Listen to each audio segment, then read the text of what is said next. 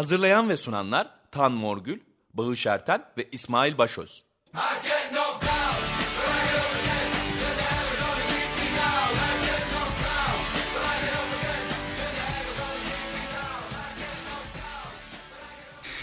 Herkese iyi pazarlar. 94.9 Açık Radyo'da Libero'dayız. Ee, İsmail var, ben varım, Tan. İyi pazarlar. Evet, canlı yayındayız. Ee, o yüzden canlı canlı iyi pazarlar diyoruz. Bayat bir şekilde değiliz. Ee, konuğumuz var Ali Murat Hamarat. Ee, bizim böyle ikinci yayın Libero döneminde bir e, daimi kulübe konuklarımız olacak. E, seni de onlardan biri olarak yazmıştık bir köşeye. Erken başlıyoruz. Sağ ol. E, Dünya Kupası sırasında da kapını çok çalarız. Evet 2013'ün e, yastık altı hikayelerini konuşacağız. 2013'ün temel hikayelerini konuşmuştuk. Şimdi Ali Murat'la e, yastık hikayelerini konuşacağız. Ali Murat da aynı zamanda radyocu. Yazar. Bir günde futbol, e, futbol yazıyor musun yoksa sporda yazıyor musun? Sporda yazıyorum. Ha, sporda yazıyorsun. Spor tarihi, bir Ya- futbol tarihi. Yazıhanede de yazıyorsun. Ee, Ali Doğrudur. Murat bilumum yerde futbol ve spor üzerine yazıları var. Bilen bilir. Ee, bir de Lig Radyo'da e, futbol tarihinden mi? Ee, unutulmaz maçlar diye bir program Unutulmaz. yapıyoruz. Futbol tarihinden kesitler sunmaya çalışıyoruz. Biraz şarkılı, türkülü, filmli. Onu biz de yapmaya çalışıyoruz. Şarkılı e, yapmaya çalışıyoruz diye. Evet e, hemen girelim. Memleketle başlayalım. Senin e, yastık altı 2013'ün e, hikayelerin futbola dair tabii spora dair değil hiç gitmesin aklın. Burası futbol programı. Bir selamlar zinciri oldu bu sene değil mi? Evet. Memleket e, sahalarında çok alışık olmadığımız şekilde bir mesaj kaygılı yoğun. E, bunlardan başlayalım. Olur. Futbol sahası biliyorsun hiç siyasete konu olmayan bir yer olduğu için devamlı siyasi mesaj verildi. Ama o mesajların bazıları siyasi bulundu, bazıları siyasi bulunmadı. Ee, bazıları duruma göre soruşturma gereği hissedilerekten başka mecralara taşındı. Ee, bazıları da taşınmadı. Misal e, işte Rabia Selam'ın serbest olduğunu bize en azından anladık. Emre yapmıştı galiba. Ee, Emre yaptı, e, Çaykur Rizesporlu Sercan yaptı, e, başka oyuncular da yaptı. Sonra Rabia Selam'ı Mısır'da yasaklandı. Türkiye'de yasaklanmadı tabii. Ama durdu, arkası durdu. Bilmiyoruz bir e, talimat mı geldi, aman çocuklar mı geldi. Ondan sonra işte Fethiye Sporluların büyük terbiyesizliğiyle bir anda ülke karıştı. Onlar izin almadan federasyona nasıl oluyorsa işte Fenerbahçe ile oynayacakları Türkiye Kupası maçına Yüce Atatürk tişörtleriyle Büyük çıktılar. terbiyesizliği tırnak için alıyoruz tabii. Tabii büyük Bu terbiyesizlik. yazılı bir e, hadise değil, e, sesli bir hadise Sesli, olduğu için tabii. ünlemlere dikkat edin. ünlemleri hayır yani öyle bakılıyor ya yani Ha, en tamam. azından bu mevzu sonradan disiplin soruşturmasına konu oluyorsa demek ki bir terbiyesizlik olduğunu en azından futbolun biraz daha e, başka tarafını yönetenler Buna karar, karar veren birileri var yani. var var. Evet ve onlar buna hükmettiler ki bu mevzu başka bir yere doğru profesyonel disiplin kuruluna taşındı. Ceza çıkmadı. Ceza çıkmadı. Cezanın çıkmaması da bir anlamda doğaldı. Tabii e, tam Fethiye Spor'dan e, bir gün sonra Mandela'yı kaybettik. Mandela'yı kaybedince de Galatasaraylı futbolcular, Afrikalı oyuncular e, Drogba ile Ebue haliyle büyük şefe selam çaktılar. E, kıtanın da sembolü olduğu için ve çok önemli figür olduğu için. Dünyanın da önemli. Dünyanın da tabii ki de önemli figürü olduğu için. Ha ne oldu? Ee, Türkiye'de şöyle bir hava yaratıldı ve haberler yapıldı. Atatürk e, duruma göre ceza alıyor, Mandela almıyor mu diye. Bir de tabii Mandela'nın vakti zamanında işte Atatürk e, Barış ödülünü barış ama ödülünü o da tırnak hak eden tırnak bir barış. e, ödülünü reddetmesi hikayesiyle de yan yana düşündüğümüzde öyle komiklikler zinciri yan yana geldi. Ha Mandela da tabii ceza almadı. Atatürk ve Mandela bir şekilde e, kurtarmış oldular. Soruşturma açıldı yalnız her ikisine de. Her ikisine de ondan sonra da gerek duyulmadı. Tam o sırada Blatter'in açıklamaları geldi. FIFA belli maçlarda belli şeyler yapılması gerektiğini söyledi. İngiltere'de maçlarda saygı duruşu oldu. E bütün dünya bir saygı duruşuna girme gereğini hissetti. E, biz de böyle enteresan bir şekilde yine kendimizin harika haberlerinin yapılmasına vesile olduk. Peki dünyada e, bu yani Mandela'yı saymazsak dünyada da e, bu eş düzeyde selamlamalar, sloganlar olmaya devam etti. E, Son Anelka'yı yaptı. Anelka'mız e, bir nazi selamı verdi. ama Ay- değişik bir nazisti. Ters herhalde. tersten böyle gösterdi. Anelka mı? Evet evet. Anelka. Nikolas Siyah Anelka. renkli oyuncumuz. Elenka. Ee, aslında olabiliyor. Yani şöyle de bir örnek verelim. Ayek'te bu sene Katidis'in de yaptığını hatırlatalım. Sözünü kesiyorum. B- Bayağı bir nazi selamı mı verdi? Ben tanık olmadım yok. ona. Yok kolunu göstererekten ters e, eski şekilde yine SS e, sembol gösterme hareketi olarak da bilinen hareketi yaptı. E, bakıldığında sonradan özür diledi. E, Ama Ayek'i tekrar altını çizelim. E, onun aldığı ceza çok örneklik bir cezaydı. Ayek ve Katidis ki Katidis artık Ayek eski gücünde değil. Katidis Ayek için hakikaten bulunmaz Hint evet, kumaşı evet. ve oyuncuyu ömür boyu sahalardan Ayek uzaklaştırdı. Ayek de tabii belli bir çizgisini her zaman hemşeri koruyan, takımımız. hemşeri takımımız çizgisini de koruyor diye. Katidis ne yaptı? Katidis bildiğiniz zikal yaptı. Halikler evet. yukarı doğru elini şey yaptı. Şimdi hani dediğiniz demin siyah oyuncular bunu yapar mı diye. Vakti zamanında Afrika'da bunu şey Afrikalı bir futbolcunun bunu Almanya'da yaptığını biliyor musunuz? Irkçı tepkiler oluyor. Adamcağız amatör kümede falan oynuyor. Ne yapacağını da bilemiyor. En sonunda sahanın ortasında bir böyle elini yukarı kaldıraraktan selamı çakıyor. Selamı çaktığı için de kendisini hemen bir nezarete götürüyorlar ama sonra bakıyorlar hakikaten ırkçılığın da şeyi olmuş. Biraz da Almanya'yı tanımıyor. Hemen bıraktırıyorlar. Ne ya, olur, ne yalama olur. olmaz söz konusu. Ama e, yani futbol tarihi açısından da ben her zaman şeyi söylerim. Yani bence futbol tarihinin en büyük e, utanç karelerinden biri 1938 yılında Berlin'de yaşanmıştır. Berlin'de İngiliz milli takımının e, sahada 22 oyuncu vardır olimpiyat stadında ve e, şey 22 kişi de böyle nazi selamı verir ve İngilizler bunu tarihlerin en büyük utancı olarak telendirirler. Hani futbol sahalarında böyle selamlar verilebiliyor.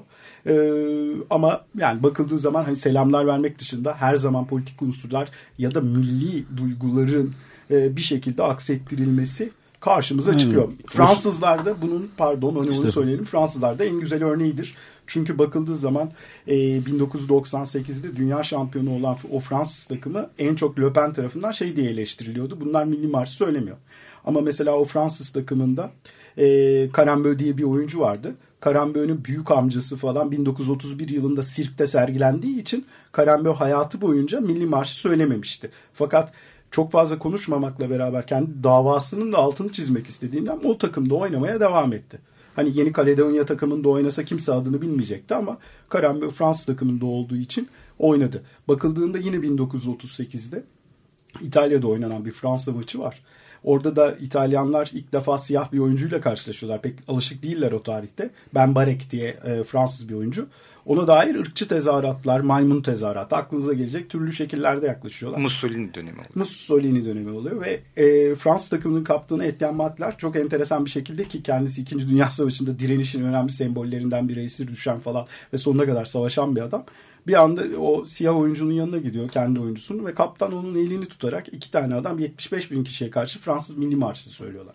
Fransız Milli Marşı 1938'de ötekinin marşıyken veya birleştiren bir unsurken 80'ler ve 90'larla beraber bambaşka bir süreçte bu sefer ötekinin değil tamamen Beyaz Fransa'nın marşı olmaya başlıyor. Ki Cantona'yı da burada sevgiyle analım. İyi bir Fransız olmak milli marş söylemekle değil devrimci olarak ancak olunabilir der. Ona da buradan saygıları sunalım. Eric Cantona'ya da Ken Loach zaten güzel bir film yaparak saygısını sunmuştu.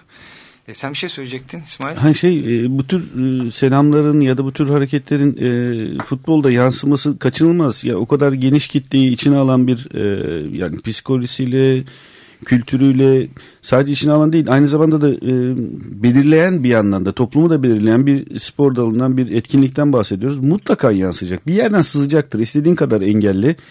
Bir e, bir karşı duruş, bir, bir birikmiş bir öfke bir yerden sızıp ya sporcuda futbolcuda ya türbünde. Futbolcular da insan diyorsun yani. bir yerden karşılık bulmak bulmak durumunda. Herhalde başka türlü açıklaması olmaz. Evet burada bir ara verelim o zaman.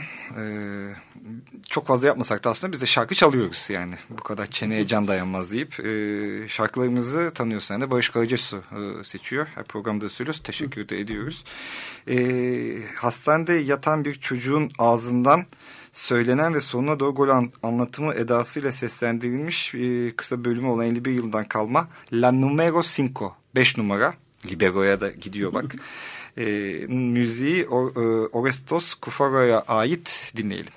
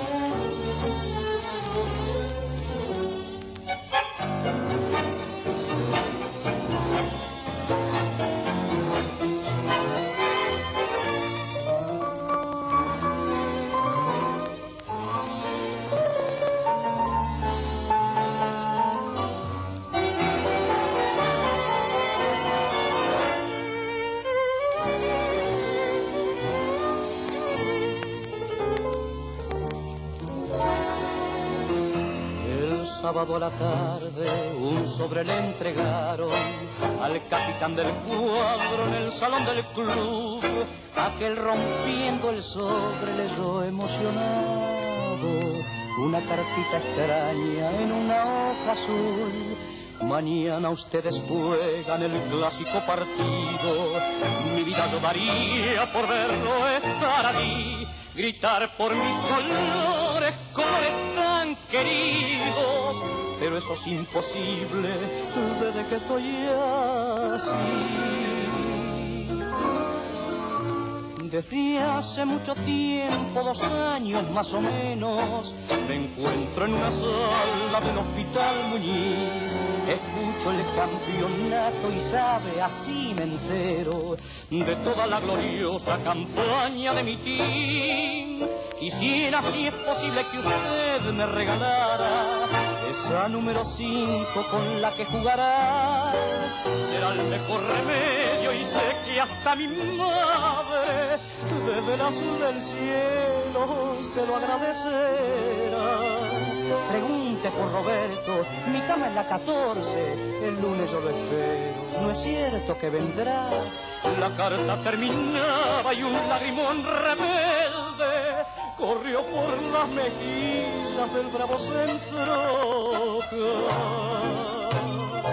Y ese domingo en el estadio, la voz de Fioravanti. Un partido sensacional, amables amigos. Bernaza cruza la pelota a Méndez. Este de Benavides cruza la luna, pase a Bucico. Centro del puntero, entra Méndez, se acerca el arco, tira gol. 94.9 Açık Radyo'dayız, Libero'dayız. Dinlediğimiz şarkı hastanede yatan bir çocuk için bestelenmiş. ağzından. Çocuğun ağzından beslenmişti. Bugün 5 Ocak. Ee, bizim hastanede yatan Berkin Elvan'ımız da ee, uyan artık. Uyan doğum günün senin. Evet. Ee, sana da gelsin Libero'dan. Berkin Elvan için e, La Numara 5 e, Oreste Kufaro'dan dinledik. Barış Karacasu seçti. E, Ajax'ta böyle bir hikaye var. E, güzel hikayelerinden biri 2013'ün. E, sen hatırlatmıştın. Anlat istiyorsan. Ee, Aralık ayında oldu. Ha konuşan Ali Murat Hamarat bu arada. Konuğumuz var hatırlatalım. Aralık ayında olmuştu. Ee, kronik bağırsak sendromuyla e, savaşan. e, adı da JJ'miş. O koça aklımıza geldi. JJ Williams diye 8 yaşında bir çocuk.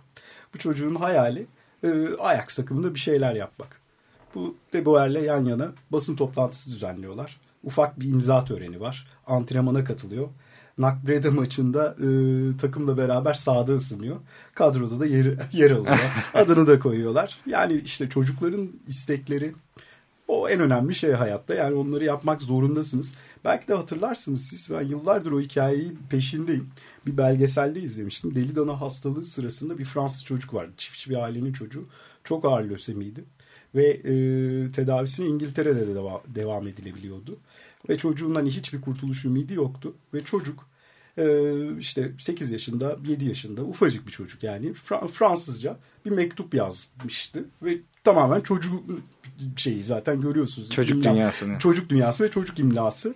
Ve tek bir ricası vardı. Son isteği. Son isteği de şu. Köpeğini istiyordu. Neyini? Fransa'da kalan köpeğini istiyordu. Yani yanında köpeğimin olmasını istiyor. Fakat deli dana nedeniyle sadece ya her türlü hayvan e, transferi bittiği için köpeğin teorik olarak Fransa'dan İngiltere'ye gitmesi mümkün değildi. Tabii mektup hemen yetkili mercilere geldiği için iki ülke başbakanının kendi arasındaki yazışmadan e, akşamına çocuğun köpeğini getirdiler ve çocuk çok kısa bir süre sonra da ölmüştü. Bunun da çok güzel bir belgeselini biz seyretmiştik. Bir zamanlar böyle haberler de yapılıyordu ülkede. İçimizi dağladın Ali Murat. E, o zaman tekrar biz 2013'ün e, daha böyle dağlamayan hikayelerine geçelim. Bir tane e, not almışsın. Çok hoş. Bizim de Alex'imiz var galiba. Alex Ferguson'umuz. E, esnaf spor. evet. O- İsim süper yalnız ya. Esnaf spor. Ee, esnaf sporu çalıştıran 50 yıldır çalıştıran birisi var. Aziz Tokat. Her ne kadar soyadı Tokat olsa da Ordu'nun takımı. Heh, nerenin takımı? Ordu'nun takımı 24'ünde göreve başlamış. 74'ünde 50 senedir de takımı çalıştırmaya amatör takım gururlular çalıştırmaya devam ediyorlar. Fakat bu bana Giroud'u hatırlatıyor tabii ister istemez. Hani Giroud'un Okser serüveni ki 44 yıllık işte takım çalıştırmak Ve Okseri, Okseri ilk aldığında Okser mini minnacık takım işte esnaf spor gibi bir şey. Ve hiç paraları pulları olmadığı için sponsorları olmadığı için ve hatta umutları olmadığı için Giroud 60'lı yılların başında ya ben bu işi nasıl yapabilirim diyor. Ben Fransa'daki bütün her yeri dolaşacağım gencecik çocukları bulacağım diyor. Ve hayatını genç çocukları bulmaya adıyor. 70'li yıllarda takımı ikinci lige falan çıkardığında hani Oksar camiası böyle zil takıp oynuyor. Ya daha ötesi olmaz büyük adam falan filan diye 79'da kupa finali görüyorlar. Sonra 80'de birinci lige çıkıyorlar. 96'da da duble yapan yani hem şampiyonluğu kazanan hem de Fransa kupasını kazanan adam bu adam 44 sene boyunca. Ama Fransa böyle hareketlere daha açık bir e, futbol düzeni var gibi. Yani ha, ama yani mesela enteresan olan şey Fransa'da Türkiye'de olmayan bir şey de var. 65 yaşından büyükler, e, büyük olanlar teknik direktörlük yapamıyor teorik olarak. Onların lisansı çıkmıyor. Teorik olarak değil o zaman bayağı yasal olarak yapan. Yasa, teorik olarak dememin sebebi bunu aşan tek adam da Giroud oluyor. Lans'ın başına 2007'de geçmesi gerektiğinde mahkemeye başvuruyor. Tabii ki de Giroud'un ricası kırılamayacağı için ve bir anda yasal olayda da bir delik açılır. Paralel devlet üst üste iki sene başarısızlığı olmamış mı hiç? Ee, bunun devamlı yani. aslında bayağı başarısızlıkları var ama o kadar Allah küçük Allah bir ya. camia olduğu için büyük düşler gördürmek bile o camiaya yettiğinden ama Sadece müsaade. Biz alışık, biz alışık değiliz çünkü öyle. iki sene üst üste başarısız olacak devam edecek falan. Ama e, hani bu eğlenceli tarafı hani bütün rekorlar Fransa Ligi'nde bu adama ait en çok maç falan filan ama e, bazı öğrencilerini saygıyla analım. Hani birilerini bularak var olmak zorundaydı ya. Cantona, Blanc, Basil Boli, Cibril Sisse, Philip Maxes gibi. Cantona'yı bulan Evet. Yani bu adamdan bahsediyoruz. Hani bazı adamlar da işte futbol emekçisidir. Oo. Buradan da bizim esnaf sporlu Aziz Bey'e de saygılar diliyorum. Aziz Bey kimi bulmuş? Aziz Bey orası küçük bir cami. Yani. esnaf spor. Esnaf spor. Ama yani ben şirin bir şekilde o benim aklıma onu getirdiği için paylaşmak istedim. Evet. E,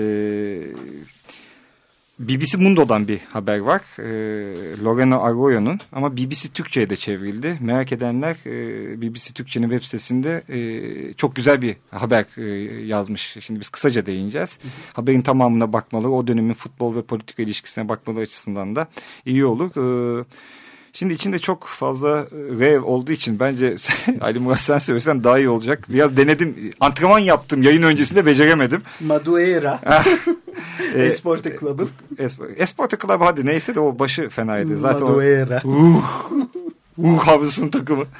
E, Rio de Janeiro'nun Bayern takımı e, 7 oyunculu minyatür bir lig varmış. Bu, bu haber sayesinde öğrendim. O formayı forma tabii onu, asıl haberimiz o. İlk orada giyip şampiyon olmuşlar ve çok ilgi görmüş. O kadar ilgi gördüğü için şimdi 3. ligde oynuyorlarmış. Az takımın giymesi muhabbeti varmış. Ve kulübün Küba'yı 50. yılı ziyareti şerefine. Ama yani böyle e, 7 kişiden ibaret minyatür bir ligi olduğunu Brezilya'nın... Futsal ligi galiba mı? Yok değil. değil, değil. Salon ligi değil. Salon ligi yani o zaman futsal derdi haberde. Ee, ama bu da iyi bir bilgi oldu yani. Sen duymuş muydun? Küçük alsa evet ben formayı da gördüm. Çok iyi dizayn edilmiş üstte. Ee, söylememiz gerekeni söylemedik. Ç e, fotoğrafını, Ç silüetini e, formaya gayet görünür bir şekilde e, yerleştirmişler. Küba bayraklı formaya. Hatta bir değeri de kırmızı e, oraya da onun altında siyah gerçekten şık çok estetik bir şekilde durmuş. Yani formaların üstünde Ç silüetiyle bir e, de sahadalar. Sadece Ç silüeti yok. Ç'nin meşhur e, kelamı da yazıyor formada. Hastala Victoria siempre zafere kadar daima. E, bunu da hatırlatıp karşı rakip olunca yani ben olsam bayağı bir sıkıntı çekerdim. Formaya mı bakacağım slogana bak top mu oynayacağım diye. Oynarken değişir hocam. Oynarken biter o iş. Boca'nın ama altyapı tesislerinde de şey yazar ya. Bir gün hepiniz Diego olabilirsiniz ama Ç'ye asla. Evet evet. Yani Güney Amerika başka bir yerdir. Bu, bu lafı... o, o bu tekrar geçelim. Tekrar Hakikaten geçelim. çok büyük bir e, pankartla seçmeler için kullanılmış bir pankart bu. E, Ç'nin büyük posteriyle e, ne çocuklarınızın şey olmasına garanti edemeyiz ama belki Maradona olabilirler. Buyurun seçmeye gelin e, yazan bir e, afişti. Latin Amerika tabii güzel bir diyar. Yani e, her andığımızda e, onu da parantez içinde söyleyeyim. Çey'nin kaleciliğini de e, hatırlatalım. Daha doğrusu sen hatırlattın ben E, dedim Albert Camus ile mi karıştırıyor ama çeyre kalecilik yapmış. Hatta penaltı kurtarmışlığı var. Böyle o motosikletle dolaştığı şeylerde gerçekten bir kere penaltı kurtarmak zorunda kalıyor. Bir panayır yerinde e, bir para pul meselesini de galiba çözebilmek için. Endişelenmiştir herhalde. Kurtarıyor. Bu arada da e, Camus demişken Camus'un kaleciliği Camus'un da ölüm yıl dönümünün dün olduğunu 4 Ocak olduğunu da anımsatalım. Böyle adamlarla program yapmak zor işte yani. Makine gibi çalıştığı için. Ben soruyorum dinliyorum sadece. o zaman hazır Arjantin'deyken e, çok Libero'nun alışık olmadığı bir şekilde ikinci müzik aramızı hızlı bir şekilde verelim. E, Gol Argentino Hector Marco'nun e, söz ve müziği Hector Marco'ya ait olan yine bir tango. Barış tango gitmiş bu sefer. Uzun yıllar Arjantin futbol takımının marşı gibi, gibi olmuş.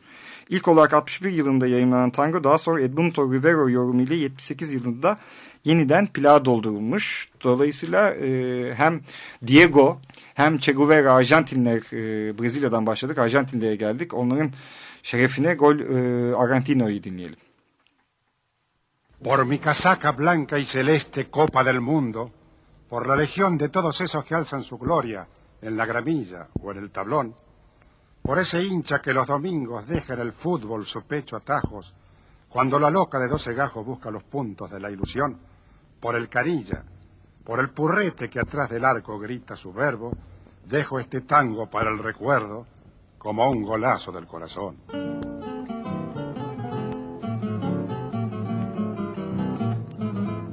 Los once leones del cuadro argentino ya están en la cancha midiendo al rival.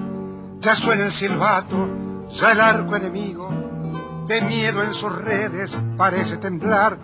La esférica danza su loca pirueta, la hinchada de lira caldeándose al sol y a músculo y nervio sedientos de meta van cinco saetas en busca del gol. De pronto un pase del eje medio, un win se corta centrando al fiel. La toma un ágil, driblea un hombre, ya las tribunas están de pie. Empieza el vino, gran remolino, pase gambeta, suena un tapón. ¡Gol! Gol en el aire, gol argentino, y a la criolla nace un campeón la estrella del fútbol rutina del plata, nació de un potrero y un pie sin botín, de un pibe lauchita, de un barrio de lata, por eso es suburbio, soteando en un tin. El mundo te aclama campeón de campeones, mi blanca y celeste casaca inmortal, un hurra esos cracks que te dieron honores. Silencio muchachos, por los que no están. De pronto un pase del eje medio, un win se corta buscando el gol. Gol en el aire, gol argentino, y a la criolla nace un campeón. Evet tekrar merhaba. E, Libero'dayız. 94.9 Açık Radyo'da Ali Murat Hamarat konuğumuz. E, 2013'ün yastık altı e, futbol muhabbetlerini konuşuyoruz. Evet şimdi İskoçya'ya gidiyoruz. Celtic e, taraftarlığını dinliyoruz. Celtic taraftarlarının değil de Celtic taraftarlarının bir grubu olan yeşil bir kısım bir kısım ve bazı Celtic'liler var. O bazı Celtic'liler kulüp yönetiminin de başını hep ağrıtabiliyorlar. Yeşil Tugaylardan Green Brigade'den bahsediyorum. Yalnız ee, bu arada bir e, şeyde geçelim tabii. Celtic e, Glasgow e, çekişmesinin e, bu büyük rekabetin arkasında bir e, mezhep ee, bir zamanlar Tabii. mezhep mücadelesiydi. Tamamen mezhep mücadelesiydi. Rangers Celtic, Glasgow'un iki yakasının arasındaki. Ama ondan sonra aslında 80'li 90'lı yıllarla beraber bize çok anlatılmasa da mevzu biraz yumuşamaya başladı. Eskiden tam kan dökülürken maçlar öncesinde hakikaten nüfus sayımı yapılırken ve belli şey çatışmalar başlarken sonra daha yumuşak geçmeye başladılar. Ama tabii ki de her zaman birbirlerinden nefret eden iki takımdan bahsediyoruz. Ama Rangers dediğiniz zaman işte Rangers'ın bir tarihten sonra e, takımda özellikle Güney Amerikalılar veya başka e, ülkelerden gelen Katolikleri barındırmaya başladığını, vakti zamanında işte İskoç olup Katolik olunca Rangers için oynayınca sıkıntı olduğunu ama ondan sonra onların yavaş yavaş da çözüldüğünü söylemek lazım. Celtic her zaman rahat, Çünkü Celtic'te Katoliklerin takımı olmakla beraber her zaman protestanlara yer veriliyor. 1967'de 11 tane Glasgow'lu çocuk Avrupa Şampiyon Kulüpler Kupası'nı kazanırken işte Jock Stein takımın başındaki antrenör ki İskoç tarihinin en iyi teknik direktörü olarak kabul ediliyor. Hani Shankly'nin, Busby'nin ve Sir Alex Ferguson'un Ferguson. olduğu yerde Jock Stein diye bir adamı bu adamlar seçiyor. Neden bu adamı seçiyorlar? Bu adam çünkü işte 11 tane çocukla Avrupa'nın şampiyonunu yaratıyor. 11 tane Glasgow'lu çocukla. Bunlar birbirlerine en fazla 30 kilometre uzakta oturuyorlar yani. Beylikdüzü Beykoz bile değil. Hadi ba- baktığınız zaman. Ve bunu yaratabilen adam. Ve bunu yaratırken de 86 Dünya Kupası'na da işte İskoçya'nın gitme hakkını elde ettiren adam. Ve maçta ölüyor. Yardımcısı hakikaten sazı eline almak zorunda kalıyor. Oyunculara söylenmiyor. Çünkü oyuncular yani bir kalp krizi geçirdiğini falan anlıyorlar ama durumun ne kadar vahim olduğunu anlamıyorlar. 86 Dünya Kupası'nda mı oluyor bu? Elemede, son Elemede, eleme. ha. Orada garantiliyorlar ve maçın sonuna kadar idare eden, o takımı da idare eden adamı da biz Sir Alex diye bugün biliyoruz. Oo. Onun da bir altını çizelim. Hani Sir Alex'e el veren adam. Ha şimdi niye Celtic Rangers hep bu mezhep hikayesi? Bize hep evet mezhep üzerinden anlatırlar ama Celtic bir tarihten sonra yani bir tarihten sonra biraz daha mezhep hikayesi geri plana düşerken Celtic taraftarı özellikle Yeşil Tugaylar denilen bu ırkçılığa karşı, faşizme karşı e, bayağı duruşlarıyla bilinen ve Bu St. Pauli taraftarlarıyla da düzenli ilişkisi olan. düzenli ilişkisi olan Filistin'deki birçok olaya karşı hep farkındalık geliştiren ve Avrupa'da hani tribün enteresan tribünlerden birini oluşturan grup e, Milan'la oynanan Şampiyonlar Ligi maçında kulüp yönetiminin asla kabul edemediği ve hatta UEFA'nın da pek kabul edemediği bir eyleme imza atıyorlar ve bir adet pankart açıyorlar. Bu pankartta William Wallace'la bizim Braveheart Freedom olarak bildiğimiz zat-ı şerifle Bobby Sands onun da işte açlık filmi üzerinden bir şey diyemedik saygıda kusur olmasın. Ee, onların illüstrus- illüstrasyonlarına yer vererek şu cümleyi kuruyorlar. Terörist mi, hayalperest mi, vahşi mi yoksa cesur mu? Kimin itibarını kurtaracağın, kimin oyuna göz diktiğine bağlı olarak değişir. Burada söylemeye çalıştıkları şey şu. İskoçya'da referandum var Ha, onu 2014'te. söyleyelim evet. Ve İngiliz siyasetçiler Braveheart filmi nedeniyle William Wallace'a sahip çıkarken nedense e, açlık grevinde hayatını hapishanede kaybeden dünyadaki İralı. ilk milletvekili olan İralı Bobby Sands'i hiç anmıyor olmaları bu Green Brigade'i biraz sinirlendirmiş. Ve evet kime oy verdiğin ne göre kimin itibarını kurtarıyorsun duruma göre o kahraman duruma göre o hain Kuvvetli bir metinde yazmışlar anladığım kadarıyla. bayağı kuvvetli bir şey yazıyorlar. Ee, tabii yani sonuç itibariyle bakıldığı zaman e, daha bu referandum nedeniyle Green Brigade e, Celtic yönetimine karşı bayağı e, tavır alacak gibi gözüküyor. Bu referandum süreci nedeniyle çünkü Celtic hiçbir şekilde e, futbol sahalarına politika girmesin dese de pek öyle olmayacak gibi gözüküyor ve bunlar bazı şeyleri yapmaya devam edecekler. Soruşturma gelmiş mi? E, şey cezalar var hafif. Ner- Nereden? Para Şampiyonlar cezası. Ligi maçı olmadı. UEFA'dan para UEFA'dan. Bu da- Çünkü Şampiyonlar Ligi maçında olduğu için. Şampiyonlar Ligi UEFA'dan olduğu için beklenen bir hareket. Bu arada tabii o muazzam Rangers'ın da iki sene mi oluyor? iki sene oluyor. Ee, Şeyde e, küme düştü. Dördüncü kümeden başladılar. Şimdi üçüncü kümede gidiyorlar. Nedeni ama Mübarek sportif başarısızlık değil tamamen idari e, UEFA'nın kriterlerini Mali- mali, mali- e, usulsüzlükler 49 milyon sterlinlik bir borcu ödeyememek, kayyuma tayin edilmesi, 30 kulüp oyladı, 25'i düşsün dedi. yani Galatasaray Fenerbahçe gibi düşünürsek e, ya Fenerbahçe ya Galatasaray bunlardan biri dördüncü kümeden başlatılıyor yani. Ve dördüncü kümede ilk çıktığı maça 49 bin kişi gelerek dünya futbol Dünya tarihi rekorunu rekorunu kırıyorlar. kırıyor. Kendi e, rekorlarını devamlı geliştirdiler ama daha öte gidemiyorlar çünkü statları 49 bin O 700 kadar. küsür kişilik olduğu için Ha, İs- oraya gidebildiler. İsmail'in bir tecrübesi var tabii orada. İnanılmaz bir stattır orası hakikaten. O kadar 49 bin kişilik stat ama e, biz takımla gittiğimizde ısınma e, sonrası soyunma odasına geri döndük. 15 dakika var yani maça. Yani 4 bin kişi falan vardı. Çıktığımızda 49 bin kişi vardı statta. 15 bin kişi. Ambiyans? Ee, orası çok enteresan. Büyük büyük tezahüratlar yok ama hakemin düdüğüne ya da bir harekete karşı o sesi Evet. yani bir yere saklanma ihtiyacı hissediyorsunuz. Nasıl bir baskı yaratıyor sadece o diyorlar ama hani o 49 bin kişiden gelen o maçı takip eden ve maç sırasında e, refleks olarak gösterdikleri o ses o muhteşem statta çok büyük bir baskı yaratabiliyor. Hakikaten çok Avrupa'da zaten tezahürattan çok bu tip ses çıkarmalar. Maç, Aa, oyun uu, izliyorlar. e, tabii. Çünkü Tabii. oyun E, izleniyor. Bazen de yani tezahüratta futbolun şeyi ya. Yok yok E, tezahürat yapan şarkısı. grup var. Ha, Mutlaka var ama geri kalan herkes Ultras. mutlaka oyun izliyor oyun yani. izliyor. Evet o zaman e, mezhep e, mezheplerden kente gelelim. E, Berlin'e gidelim bu sefer. E, ben de sevindim. Ali Murat da takip ediyormuş. Union Berlin'e. E, ben de yeni takip etmeye başladım. Geçen sene de tribünde maçı izlemiştim. Union Berlin'in e, ikincilikte oynuyor. Hiç de fena değil bu sezon. E, ve tribünü yenileniyor, yenileniyordu biz gittiğimizde.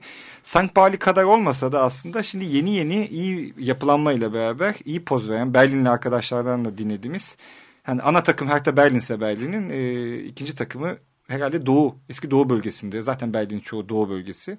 Bana gel diyoruz. Hadi geldim. Buyur. ya Union Berlin bence çok güzel bir takım fakat bize hikayesini az yazdılar veya az anlattılar. O yüzden gölgede kaldığı için pek bilmiyoruz. Almanca bilenler tabii Union Berlin'le daha evvel tanıştılar. O futbol hikayelerinin içinde Union Berlin'i görüp de etkilenmemek pek mümkün değil. Evet Doğu'nun takımı ama Doğu'nun takımı derken stat ve kulüp binası duvar çekildikten sonra Doğu'da kaldığı için Doğu'nun takımı. Tam da mavi yakalı takımı. E, aynen mavi yakalı takım ve sıkıntı şurada oluşuyor. Taraftarların çok büyük bir çoğunluğu da duvar çekildikten sonra batıda yaşıyorlar. Batıda kaldıkları için taraftarını kaybediyor grup. E, ve Doğu'nun bakış açısı gereği, Stasi'nin yaklaşımı gereği hep Batı'nın çocukları olarak algılanıyor. Çünkü taraftar Batı'da, çoğunluk Batı'da. Üvey evlat yani. Üvey evlat. Üvey evlat olduğu için Milke sağ olsun bunların maçlarında gerekli tedbirleri hep aldığından neredeyse bazı maçlarda bunların lehine düdük çalmak e, hakemlerin kariyeri açısından sıkıntılı bulunduğundan Sergenci konuşalım e, çalınamıyor bazı düdükler. Bunlar tarihlerinde bir kere gerçekten Doğu Almanya'da kupa kazanabiliyorlar. 1968.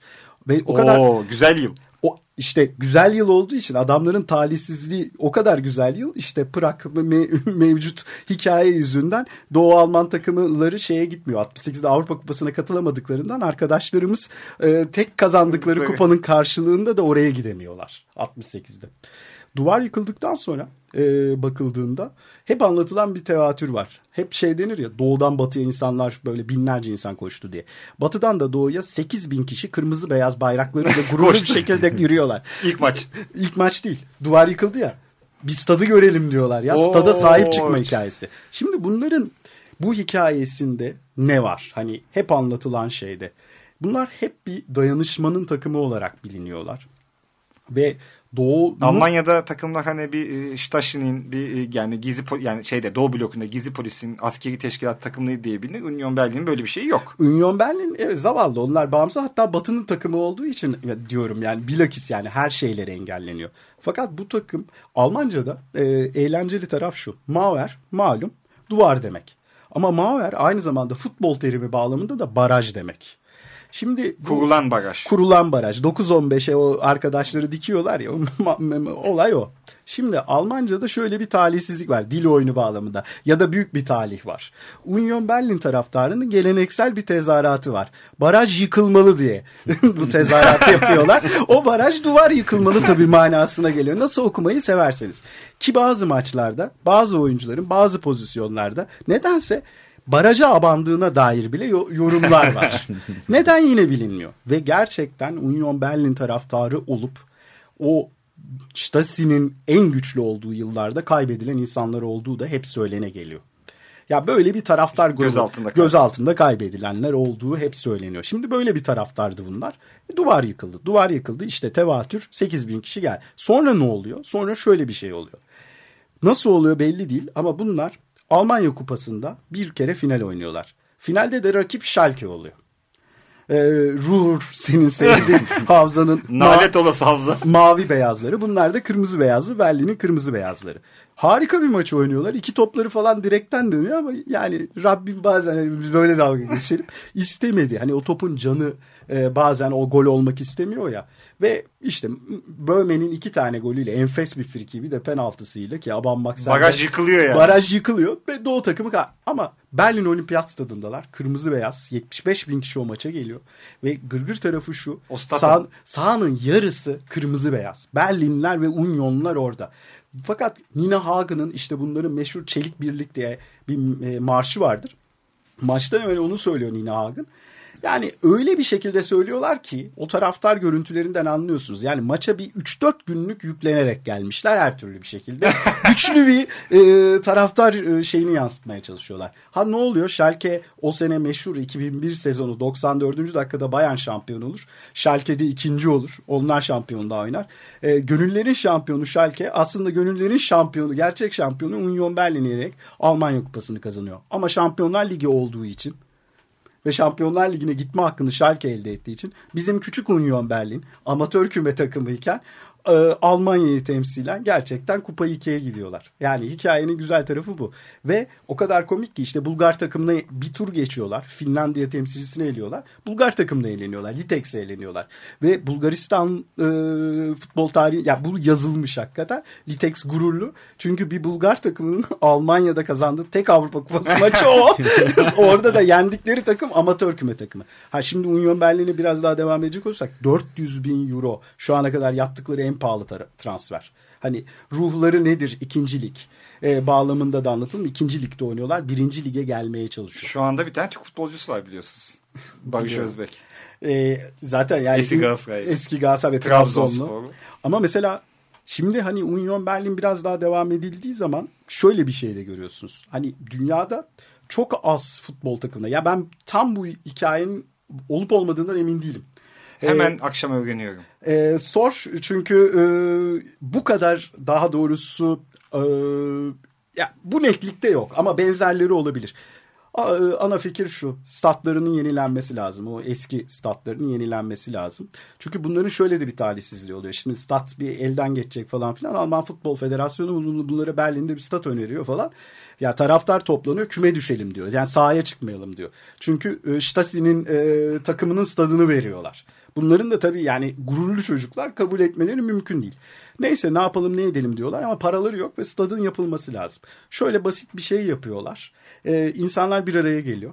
İnsanlar duruma göre kendi emeklerini sermaye olarak koyuyorlar. Kendi paralarını koyuyorlar. Ve gerçekten e, 2 milyon 3 milyon euroya yakın bir sermaye artı emek gücü ortaya koyuyor. Parantez açayım mı? Aç. Geçen sene tribündeydim ve bu süreci de içerisinde yer alan bir arkadaşla beraber kendisi Almanya doğumlu Türk Emek derken şu inşaatta çalışıyorlar. Kendileri Şimdi onu da söyleyecek. Tribün inşaatında çalışıyorlar. Bu tevatür değil yani. Ti, tevatür değil. Tribün inşaat benim de hani gelmek istediğim nokta şuydu. Almanya'da çünkü bu öyle bir şekilde organize ediliyor ki e, şey olan işsiz olanlar için de bir ekmek kapısı olarak yaratılıyor. Ve Almanya'da gerçekten bir işçi ne kadar saat ücreti alıyorsa o ücretler hesaplanıyor ve işsiz olan ve inşaatta çalışan arkadaşları bu miktarlar veriliyor. Evet. Bir kere kendi içinde. Ha işi olup duruma göre cumartesi pazar orada kazma kürek tutmak isteyenler de tabii ki de orada adamlar bunu yapıyorlar. Ben gittiğimde o el emeği göz nuru tribün daha henüz bitmemişti. Başkan oturuyordu orada ama bit şey betonun üstünde yan tarafta oturuyordu ki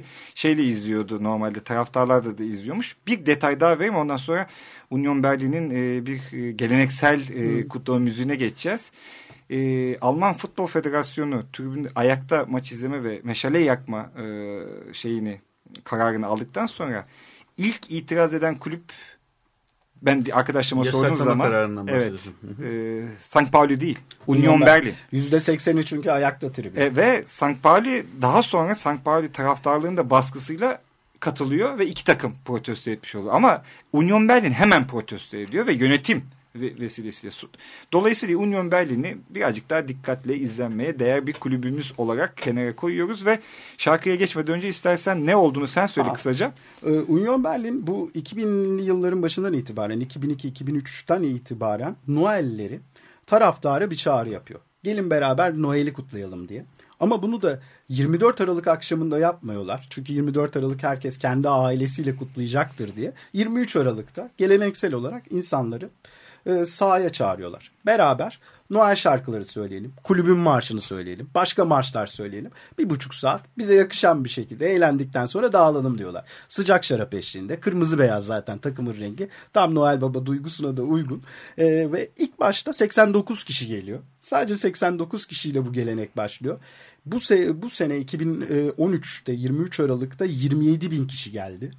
Yani her sene katlanıyor. Geçen sene 18 bindi rekorları 27 bine Oo, geldi. Ve 27 bin kişi beraber yani bir işte Noel etrafında evet bu- buluşuyorlar ama Gırgır tarafı sadece taraftar gelmiyor. Bütün Berlin'de yaşayanlar geliyor. Çünkü ortak bir paydada buluşuyorlar. Sadece eğlenmek üzerinden bir araya geliyorlar. Hertha Berlin bu arada hep de Hertha Berlin'e de gönderme yapmadan olmaz. Her sene Hertha Berlin atkıları, Hertha Berlin kombine kartları, e, kulübe dair bazı şeylerin de unutuluyor olması geleneksel olarak da Hertha Berlinlerin de bu eğlencenin bir parçası, olduğunu, gösteriyor. E o zaman e, bu kadar bahsettik bu e, şarkıdan. Şimdi Union Berlin'in Noel Marşı'nı tribünden dinliyoruz o zaman Ya tribünden Noel ve giriş bir şekilde dinleyeceğiz. Evet dinleyelim.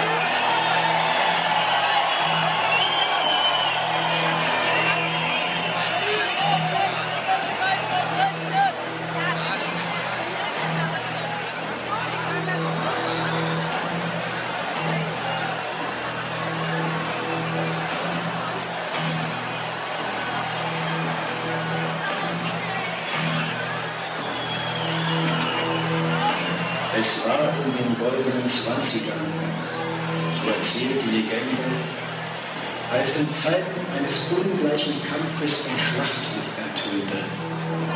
Ein Schlachtruf wie Donnerhall, der all jenen, so erzählt die Legende weiter, die ihn in diesem Augenblick zum ersten Mal hörten, das Blut in den Adern zum Siegen brachte. Niemand konnte damals ahnen, dass er Zeuge eines historischen Moments geworden ist. Jahrzehnte danach, in scheinbar aussichtslosen Kämpfen, erscheint er laut von den Rängen. Wie damals, als der Durchhaltewillen der Schlosserjungs aus Oberschöneweide ins Unermessliche stieg. Eine Legende nahm ihren Lauf, ein Mythos begann zu leben. Und er wird niemals, niemals vergessen, Eisen Union.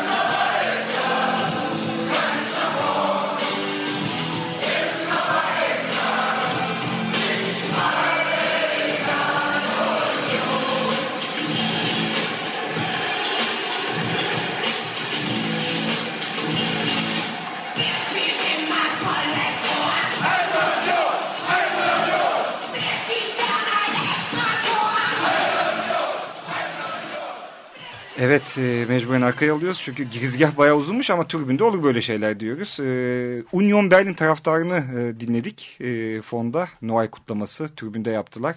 Ne yani, diyorlar Ali Murat? Burada Kısaca. kendi şarkıları işte meşhur Eiserne Union, Çelik Birlik işte Demir Birlik işte nasıl te, e, tercüme edersen onu söylüyorlar. Hani biz işte doğudan geliyoruz, omuz omuza geliyoruz. Her zaman daha ileri gidiyoruz falan gibi sözleri Işık olan. doğudan yükselir. Işık doğudan yükselir. Biz her zaman vardık ve tarih boyunca da olacağız mesajlarını. O, Roza'ya da selam. Roza'ya da selam var orada. Milke'ye de selam var. Ha. Hani rahmetle anmadıkları kesin ama yani sonuç itibariyle onu da anıyorlar. Şaka bir tarafa işte böyle kendi geleneksel olarak marşlarıyla başlıyorlar. Sonra bildiğiniz Noel ilahilerini söylüyorlar. Beraber 27 bin kişi Noel şarkıları söylüyor ama insanlar işte sıcak şarap içiyor, eğleniyorlar, gülüyorlar. Ve bambaşka Berlin'de bir duygu yarattıkları bir şey. Gelecek seneler yani böyle giderlerse 1-2 seneye kadar yani e, kendi rekorları ve statları yeter mi yetmez mi noktasına da gelecekler. Öyle gibi gözüküyor.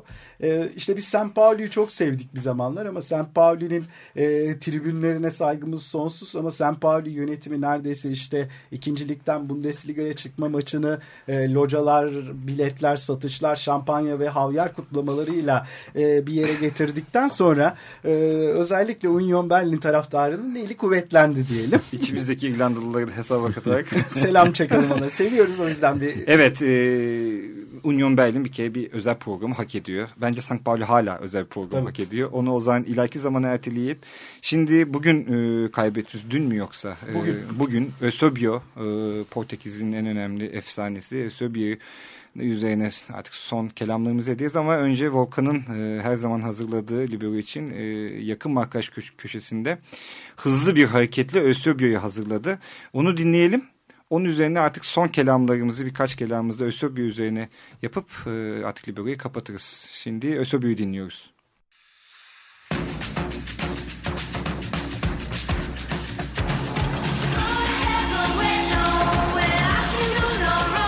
Yakın Markaj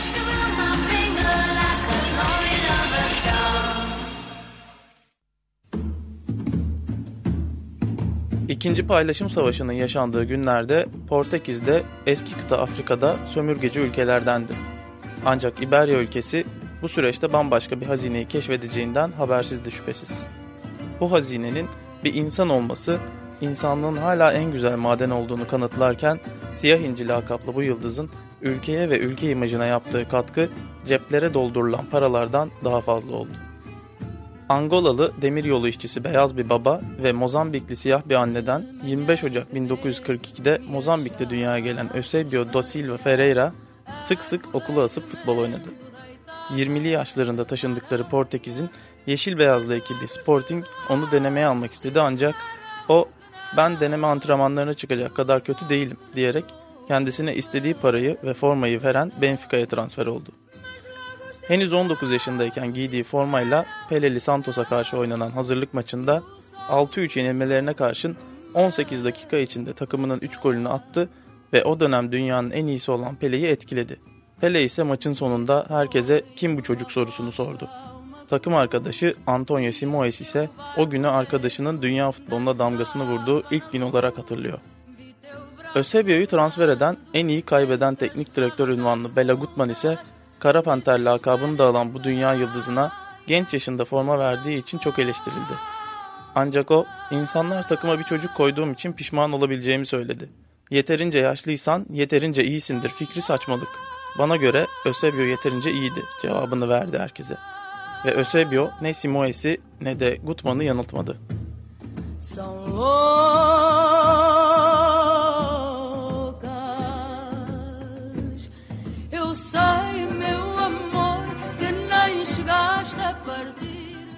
Benfica'ya ve Portekiz milli takımına tarihinin en parlak yıllarını yaşattı Eusebio. Benfica onun sayesinde dünyanın en iyi takımlarından biri oldu. Portekiz milli takımı da Dünya Kupaları tarihinde ilk kez 1966'da üçüncülük elde etti. Ev sahibi İngiltere, Liverpool'da oynanması gereken yarı final maçını Wembley'e aldırmış olmasaydı belki de turnuvayı 9 golle kapatan Eusebio takımını zirveye taşıyacaktı. Benfica'nın ardından Kuzey Amerika kıtasında gezgin futbolculardan biri oldu. aktif futbolculuk kariyerinde 745 maçta 733 gol atarak 1979'da futbolu bıraktı.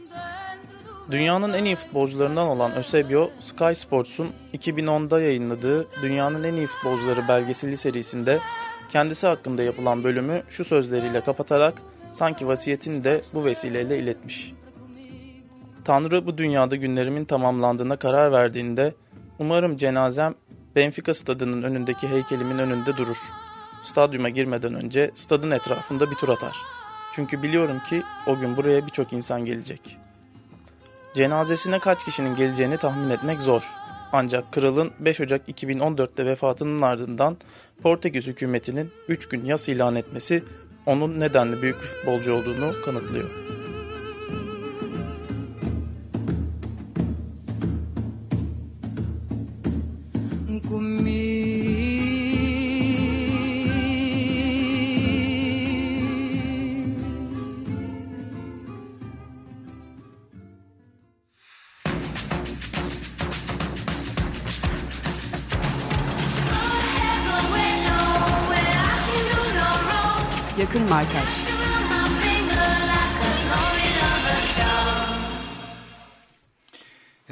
Volkan'ın eline sağlık. Volkan'ı hazırladı yakın markacı. Ee, birkaç kelam edeceğiz Ösöbüyüz'ün elbette ama unuturuz diye ben hemen hızlı bir şekilde e, adreslerimizi vereyim.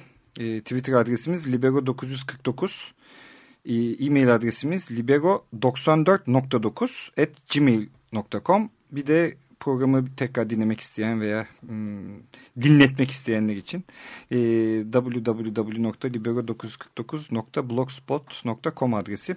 Evet e, topu sana atacağım Ali Murat. Konumuz... Kim, kim Portekiz tarihinin en büyük futbolcusu şimdi? Eusebio mu yoksa Cristiano Ronaldo Eusebio. mu?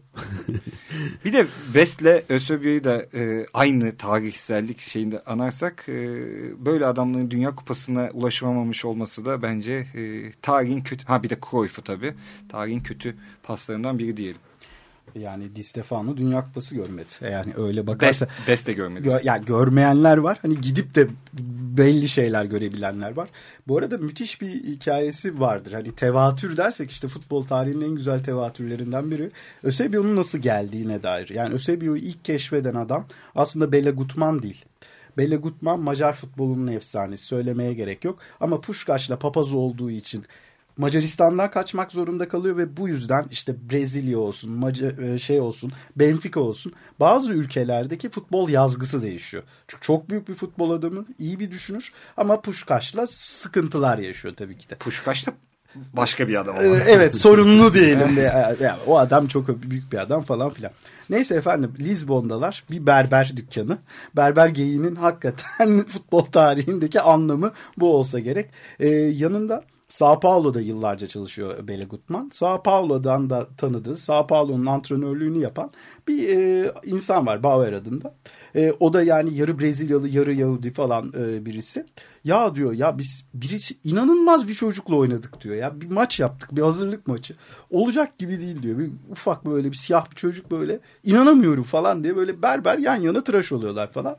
Uzun lafın kısası bizimki hemen bahşişle bıraktıktan sonra telefona sarıldığını dair tevatür var. Çünkü bu adam bu kadar bunu anlatıyorsa onu da çok huyunu bildiği için bunu almalıyım diyor. Bela Gutman'ın işte berberde duyduğu ve aldığı adam olarak da bilinir. Şaka bir tarafa ama işte Portekiz'in hakikaten inanılmaz oyuncusuydu. İzleyemedik tabii. Hiçbir İzleyemedik ama belgesel görüntülerini seyredebiliyoruz. Artık yani bu işte YouTube'lar falan sayesinde birçok maçın 15 dakikasını yarım saatini bile buluyorsunuz 60'lı yıllarda. Eusebio'nun renkli görüntülerini de buluyorsunuz. Hani sadece siyah beyazları demiyorum ve e, yani Eusebio'yu anarken 1966'da Kuzey Kore ile oynadıkları o unutulmaz maçı seyredebildiğiniz kadar seyredin. Hani futbolda neler olmuş veya futbola başka bir açıdan bakıyorsunuz en azından sonunda aşkınızın tazelendiğini görürsünüz. Sen bir şey söyleyecektin Volkan galiba. Eusebio. Yoksa ben sözümü George söyledim. Best, yo, George Best'le Eusebio'nun aynı dönemi futbolcuları olmasından bahsederken 68'de de karşılaşıyorlar Avrupa Kupası finalinde. George Best'in attığı golle beraber Benfica'yı kupadan ediyor. Ee, Eusebio eleniyor. Manchester United kazanıyor. Öyle hoş bir karşılaşmada Cruyff'la var. karşılaşma var peki? Ee, ona bakamadım. Ya Ona nasıl bir sanırım- dö- döneme Yok, var Cruyff, yani. Cruyff'la ol- olmaması lazım. Çünkü yani tam yani Cruyff'un patladığı zamanda zaten Benfica o kadar güçlü değil ve e, baktığın zaman da Eusebio yaşlanan artık bir oyuncu. Portekiz, Hollanda. Yani Portekiz, Hollanda'da o tarihlerde bil- yani pek birbirlerini görmüyorlar. Yani görseler çok eğlenceli olabilirdi ama öyle olmuyor. Ama evet dediği doğru 68 Bazbi'nin 58'deki uçak kazasının 10. yıl dönümünde o ölü bebeklerinin bir anlamda anısını e, bambaşka bir şekilde sahada kazanılan bir kupayla örttüğü veya işte Manchester tarihinin bambaşka bir gününde yeniyorlar. Orada da Man- e, Eusebio'nun maç uzatmalarda biter. Bunu da hatırlatmak lazım. Son dakikada Manchester kalecisiyle karşı karşıya kalır ve onun üstüne baya sert bir vuruş yapar. Top da aslında Manchester United'ın yedek kalecisi olan Stepney'de kalır. Stepney dediğimiz adam gerçekten kupayı getirir. Bunun da bir altını çizelim. Volkan'a da selam olsun. Evet, e, Libero e, bu hafta canlıydı. Artık yavaş yavaş kapatıyoruz. E, belki birazcık ucundan alabiliriz. E, hafif bir şarkıyla kapatalım bari. E, bakıyorum içeri ama evet e, kaş işaretinde aldı ki kapatamıyoruz. O zaman e, güzel Stepney ile kapatmış olduk. Eusebio'ya e, gani gani rahmet dileyelim. E, Libero'dan bu e, Libero'dan bu haftalık e, Teknik Masada. Feryal'e Evet. teşekkür ediyoruz. Yok ben ka- kaşıyla iletişim kurduğum için kendisine. evet e, herkese iyi pazarlar. Ali Murat çok sağ ol. Çok teşekkürler Elmas. Libero.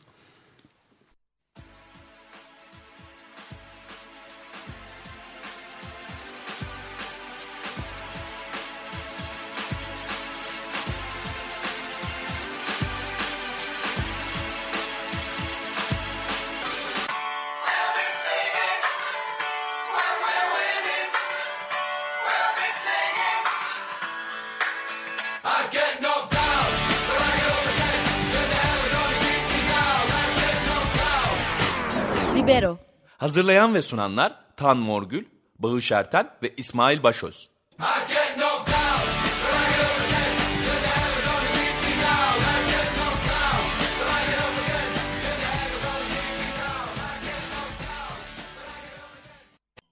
Açık Radyo program destekçisi olun. Bir veya daha fazla programa destek olmak için 212 alan koduyla 343 41 41